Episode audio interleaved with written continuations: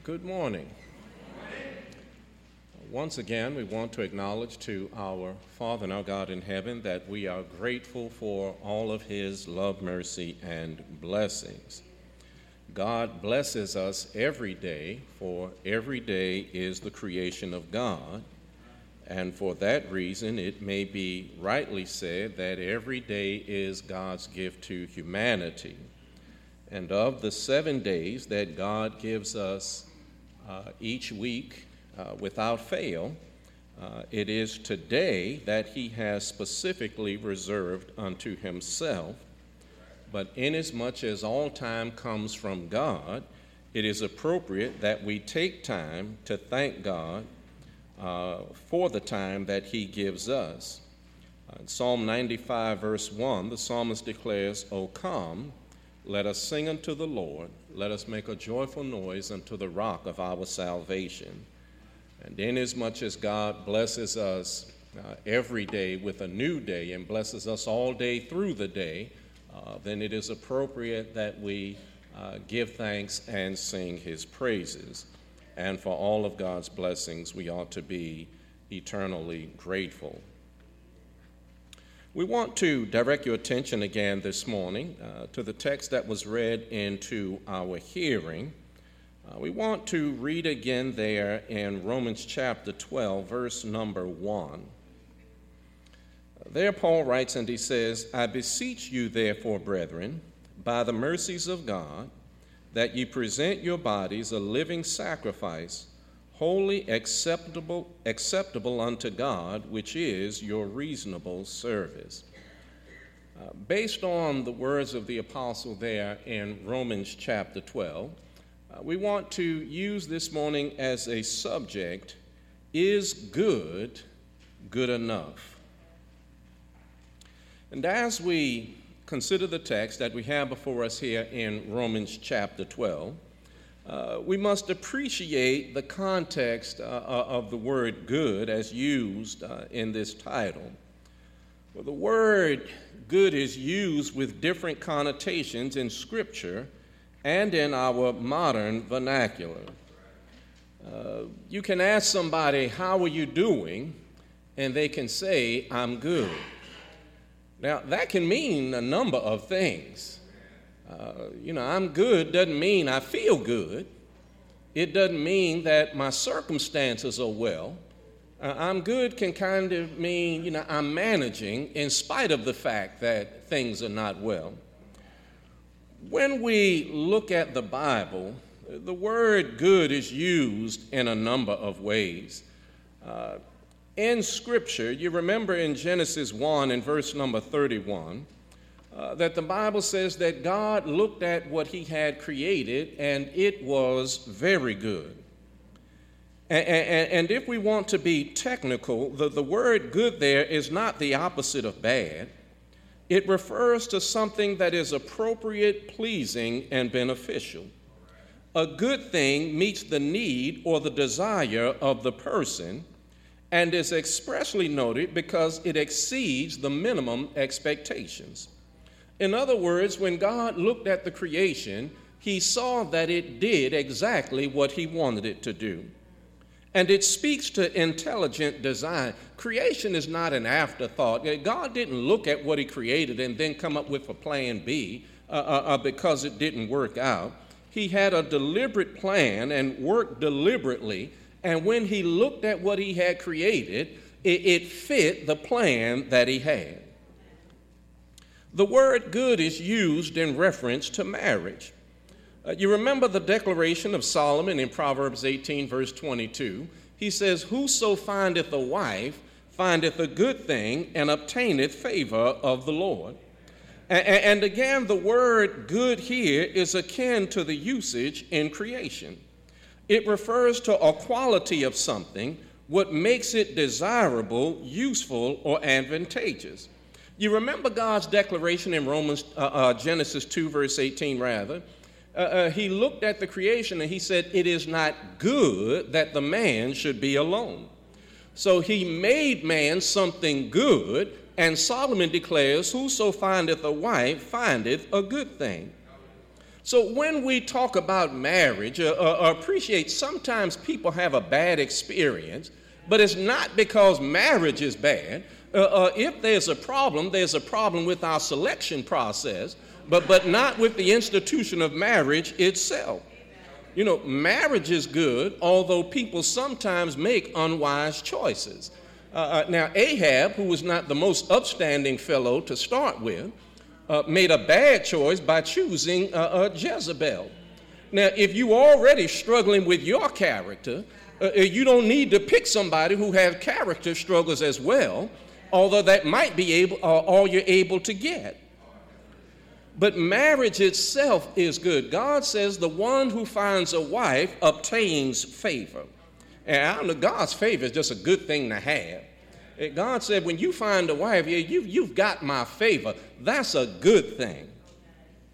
And then the word good is even used in reference to God Himself. In Psalm 136, verse 1, the psalmist declares, Oh, give thanks unto the Lord, for He is good and here the word refers to the nature of God, who He is. If you want to understand good in the best context of the term, just look at God. God is good. Why? But because He's love, because He's light, because He's faithful, uh, uh because He's omnipotent, because He's omniscient.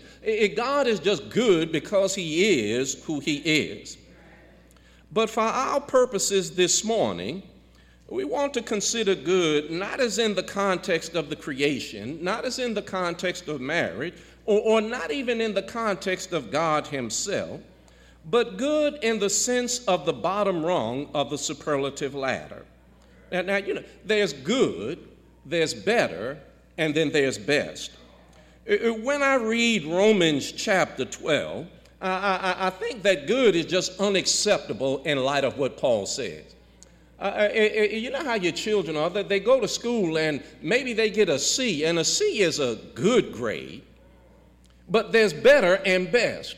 I, I, I don't want you to get just good grades, especially if you are capable of doing more.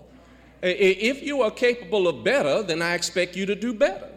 If you're capable of best, then I sure expect you to do best.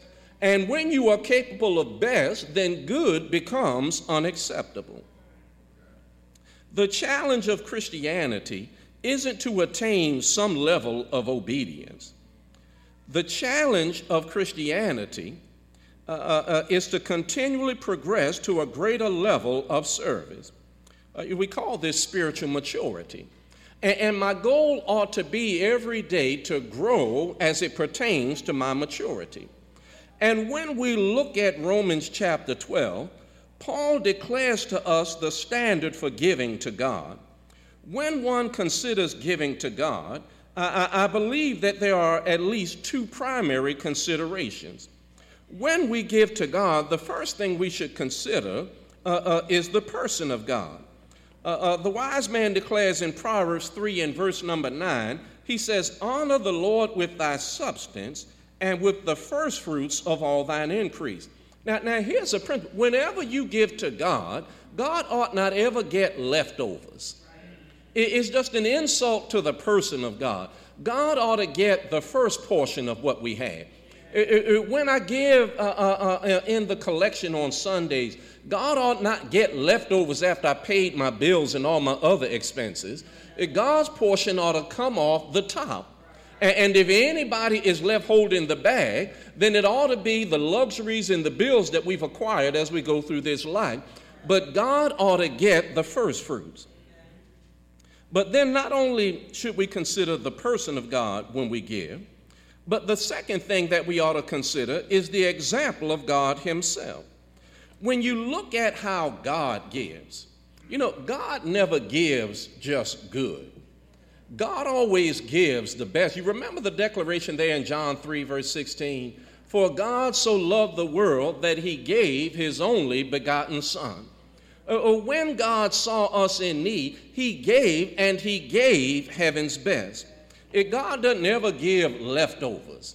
Uh, uh, he doesn't ever give grudgingly or, or, or of a sense of necessity. And when we consider the sum of these things, I, I believe that God is worthy of receiving better than that which is good. You know, it, it's good if we come to the worship assemblies on Sundays. That, that's good, but we ought to come. You know, it's just common courtesy when God blesses us seven days a week. It's just common courtesy to come and tell God, thank you for blessing me, especially when you bless me in spite of me. But when we talk about giving to God, God ought to get my best.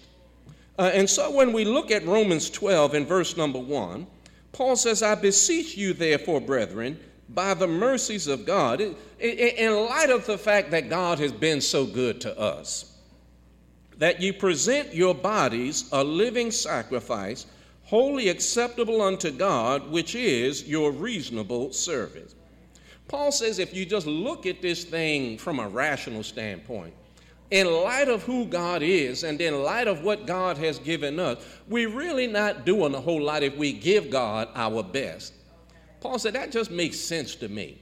When, when you bless me in spite of me, when you show me grace and mercy, and, and then I give you my best, that, that's really just appropriate in light of what God has done for us. But that notwithstanding, I, I submit to you that some are content to give God less than their best. You know, sometimes when you read the Bible, the Bible is just challenging. Now, it doesn't challenge us all in the same ways. Uh, uh, but I've never met a person yet that was honest and said, well, yeah, everything in the Bible, you know, I would just do that anyway. You know, the Bible just calls us to a higher standard of living. It, when Jesus says, love your enemies, I, I, you know, now there, there might be some Will Rogers feeling people among us, but, but, but I think loving your enemies is something we do because God's Spirit is working inside of us. And when we talk about the idea of being challenged, appreciate that it's not always inability that keeps us from performing. Now, there may be things that are beyond our ability. You know, I, I can't run 100 meters in, in, less than 10 seconds. That's just beyond my ability. You know, even if you take me back to the days of my youth, that, that might still be beyond my ability. There are just some things that, that just beyond what God has blessed me to be able to do.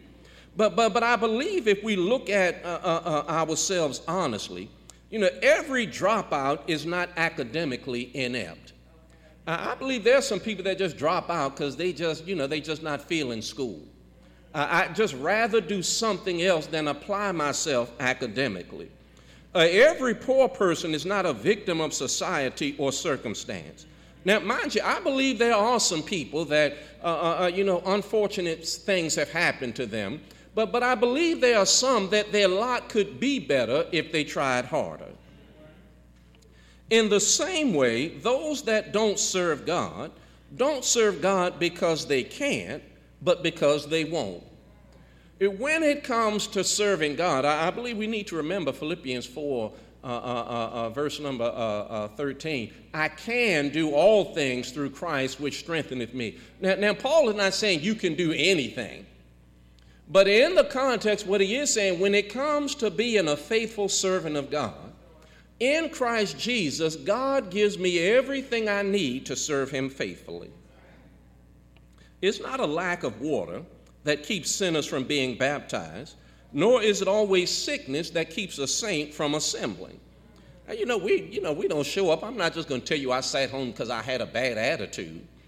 You know, we, we always got a song and dance for why we don't perform to our best. But, but I believe sometimes we struggle by choice. And, and when I say that, I mean, you know, choices, you, you can make poor choices. You can make bad choices. You can even make uninformed choices. But some, some of our struggles are self induced. And, and, and, I'm not trying to diagnose everybody's individual situation, because sometimes you might just be like Brother Joe, where God can just count on you to the level where He can bring your name up in conversation and, and allow you to suffer things and know that you'll be faithful. But I believe some of our struggles are self induced, and sometimes we struggle by choice. Now, now, preacher, how do you arrive at that conclusion? Well, I submit to you, number one, that Christians have two types of storms. And, and by this, I mean storms of life. Trouble comes to us uh, uh, uh, in two primary ways. The first one is that we have storms of perfection, where God allows trouble to come to us because He's trying to mature us and, and help us grow in our faith. I, I, I think of James in James 1 in verse number 2. My brethren, count it all joy when you fall into divers temptations, knowing this, that the trying of your faith worketh patience. God is telling us, I can use trouble to mature you, to help grow your faith. Sometimes we have storms of perfection. And then sometimes we have storms of correction. Now, storm of correction is when, when I'm out of line with the Word of God, the will of God, and, and God just allows some trouble to come my way to help get me back in step. Now, now, when we're dealing with our children, usually the thing we use to help get them back in step is a belt. You know, you, you know that, that storm of correction will help you get back in step. Sometimes God uses the belt to help us get back in step. It, it, my storms are not always because God is trying to grow my faith. Sometimes God is trying to get me back in step. God, God's saying, Rick, you need to do better. You need to obey my word. And I put hard consequences in wrong choices, and that will help you get back in step. Now, appreciate uh, uh, uh, storms of correction stem from disobedience, rebellion, or unfaithfulness. You know, God never corrects us just to be correcting us. Uh, you know, he just never wants to flex his spiritual muscle and just beat us for the sake of beating us. It, it, there's always a deliberate intent with the storm of correction. If you look with me in, in uh, Haggai chapter 1, uh, starting at verse number 3, uh, uh, there we find that Israel chose to give God less than their best, and so God sent the storm of correction to help get them back in step. Uh, in Haggai chapter 1, starting at verse number 3, uh, uh, then, came, then came the word of the Lord by Haggai the prophet, saying, Is it time for you, O ye, to dwell in your sealed houses, and this house lie in waste? Now, this is during the reconstruction. Uh, the Israelites decided we're going to take care of our stuff first, and, and the things of God will just wait till we get our business together. You know, sometimes people will take that approach to life. There, there are some people that, you know, after I get my life together, uh, uh, then I'll obey the gospel. Uh, after I get my finances straight, then I'll start giving. It, it, once things calm down, then I'll give the Lord more time. That is, in principle, what Israel was doing in the text. Now look at verse 5. Now, therefore, thus saith the Lord of hosts, consider your ways. See, God just trying to reason with it. Now, think about it. Is it reasonable to put me last and take care of your stuff first and then deal with me if and when you get to me? God is saying you've given me less than your best, and, and that's unsatisfactory. In verse 6, he said, You have sown much and bring in little. Ye eat, but ye have not enough. Ye drink, but ye are not filled with drink. Ye clothe you, but there is none warm. And he that earneth wages, earneth wages to put it into a bag with holes. Thus saith the Lord of hosts Consider your ways. Go up to the mountain and bring wood and build the house, and I will take pleasure in it, and I will be glorified, saith the Lord. Verse 9 Ye looked for much, and lo, it came to little. And when ye brought it home, I did blow upon it. Why, saith the Lord of hosts? because of mine house that is waste, and ye run every man unto his own house. God says, when you give me less than your ble- uh, less than your best, I'm not going to bless your efforts. Uh, you're going to find yourself in one of those every time I take a step forward, seem like I end up two steps behind. God said, now stop and think about it. Why is that? because you all are not giving me your best. You'll never make any real progress as long as you put me on the back burner. Uh, until I become your priority and until you give me the best, God said you're fighting a losing battle. So, not only is giving less than my best an insult to the person of God, it's also counterproductive to my own interests. But then there is a second consideration back there in Romans chapter 12. In, verse number 2, Paul says, And be not conformed to this world, but be ye transformed by the renewing of your mind, that ye may prove what is that good and acceptable and perfect will of God. Now, notice what he said Be not conformed to this world. I, I, I submit to you, second, this morning, that some want you to give less than your best. You, you ever heard the old expression, misery loves company? You know, if I'm flunking in school, then it's all right with me if everybody else flunks too. You know, when I go home, one of the things that I'll try to use as a defense is I'm not the only one that failed. Now, now if you come from a proper house, your parents don't care about what everybody else did. I'm not everybody else's parent, I'm your parent. And the fact that, that, that other people failed does not excuse the fact that you failed. But if you have no aspirations, no desire to achieve, then it's likely that not, not only will I not encourage your aspirations, but I will endeavor to undermine them. Yeah, see, there are people that will try to hinder rather than help if you try to do better or do right. You know, if I'm not going to give God my best when I come to, uh, uh, to the worship assembly, you know, for whatever reason I'm in a bad mood, uh, whatever the case might be, if I'm not going to sing, then it's likely that I'm going to discourage you from singing. You know, there you are, you know, making a joyful noise to the Lord and I'm going to look at you when you're making your noise. Now, now I'm not going to be mindful of the fact that God said make a joyful noise. I'm to note that you don't sing very well. Well, according to who? Yeah, now is God listening to what's coming out of my mouth or is he listening to what's going on in my heart? Yeah, but if I'm not singing, then I'm going to be critical of what comes out of your mouth, and I could care less what's in your heart. I, am not concerned about the fact that God has been good to you and you're singing of the overflow of your spirit. That, that could mean less to me.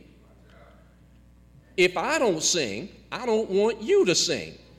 If I'm in a bad attitude, I don't want you to get anything out of the message. Uh, uh, uh if I'm in a bad mood, the service is too long.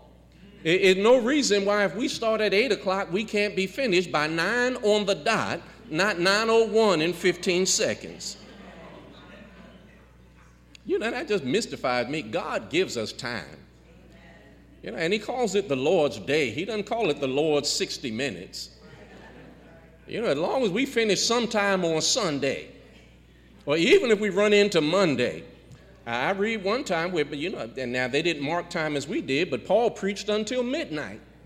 That means he started one day and didn't finish till the next day. We got Bible precedent for worship being over when we done, not, not, not according to the clock. Now that's free. the non attendee tries to discourage the attendee.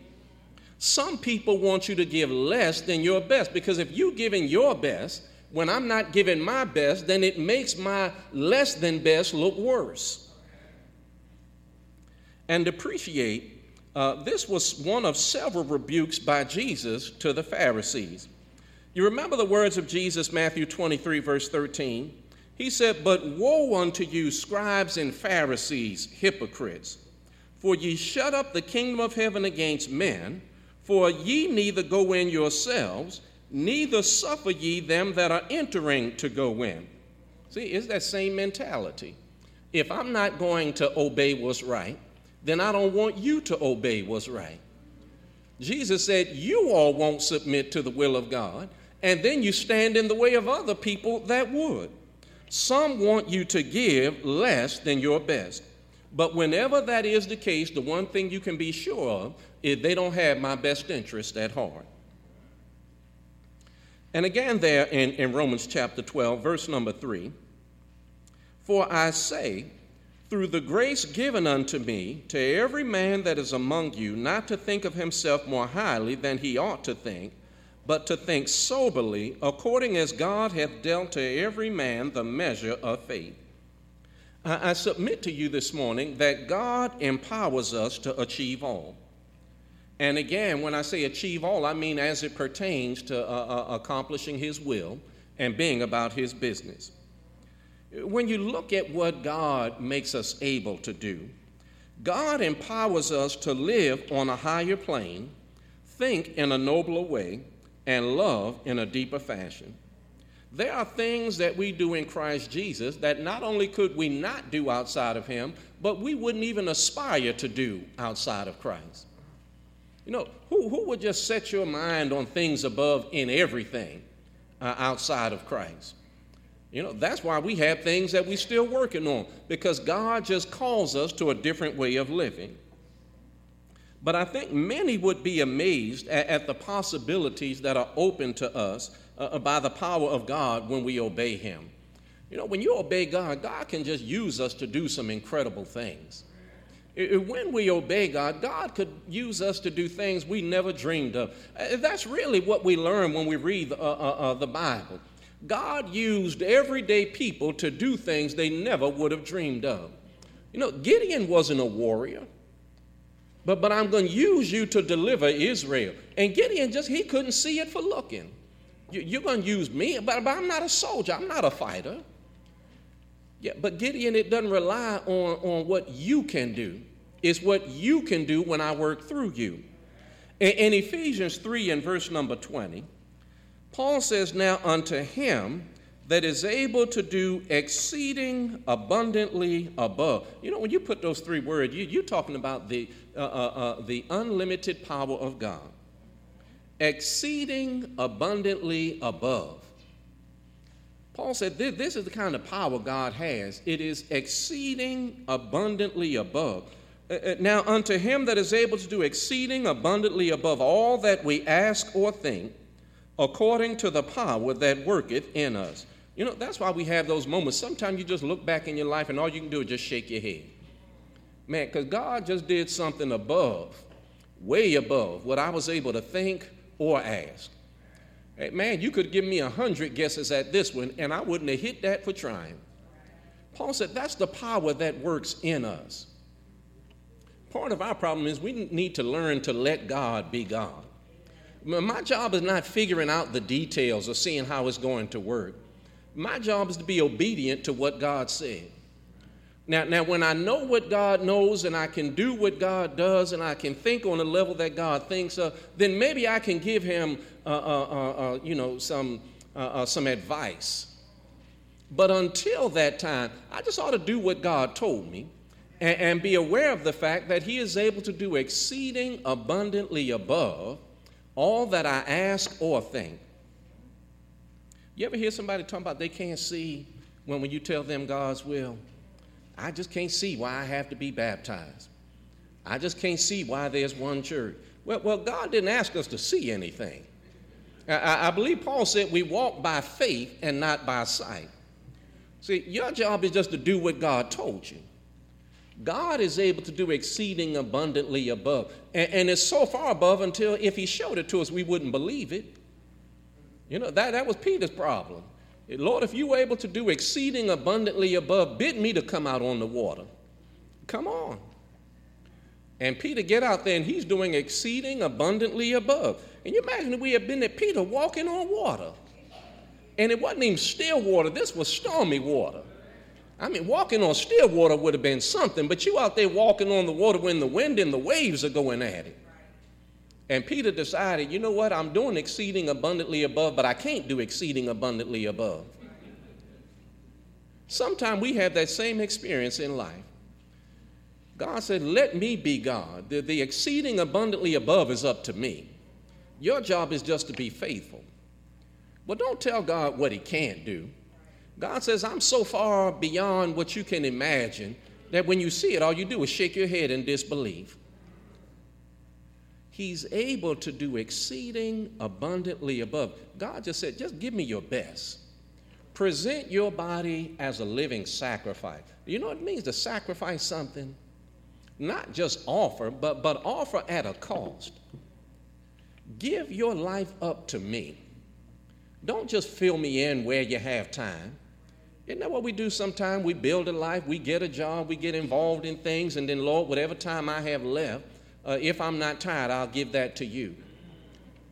Now, you better go back to find what happened to Israel when they gave God leftovers. God said, That's why you don't prosper.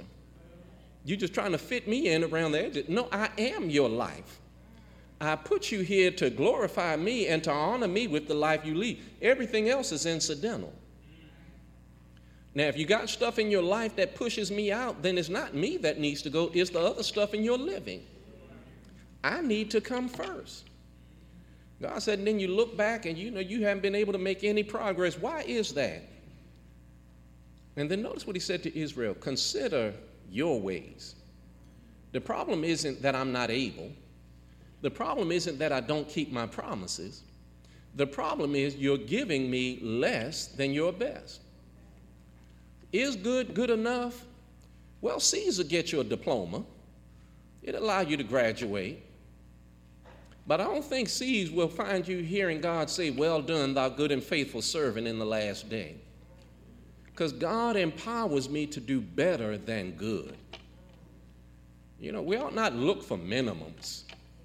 You, know, you ever talk to somebody, you know, they're not giving God their best, and they'll say, well, at least. Yeah, you don't want to talk with God about at least. You know, at least I'm not out there in the world running wide open. Yeah, you know, when you when you say at least, that's where you are at the very least. I need to give God my best. And notice what God said, just give me your best day by day. You don't have to worry about giving me the best the rest of your life. You don't even know how long that is. For all you know, today may be the rest of your life. Give me your best today and watch me do exceeding abundantly above all that you are able to ask or think. God calls us by the gospel of Christ Jesus to become part of his family that he might empower us through his spirit to give him our very best. And he calls us by the preaching of the gospel message. He requires that we hear the good news of Christ Jesus, Romans 10 17. That we believe Jesus to be the Christ, John 8, verse 24. That we be willing to turn from sin uh, and, and, turn to Him, Acts 17 30 and 31. Uh, that we make the confession of faith in Christ, Matthew 10, verse 32. And that we be baptized in water for the remission of sins, Acts 2 38 and thereafter, God requires that we live a life that glorifies Him. Uh, uh, 1 Peter 2, verse 9, Peter tells us that we are a chosen generation, a royal priesthood, a holy nation, a peculiar people, that we should show forth the praise of Him that has called us out of darkness into His marvelous light. That's just another way of saying God calls us to give Him our very best. Perhaps you're here this morning, you want to respond to the invitation, or you want the church to pray for you. And if either of these are the case, then we bid you to come as we stand and as we sing the song of invitation.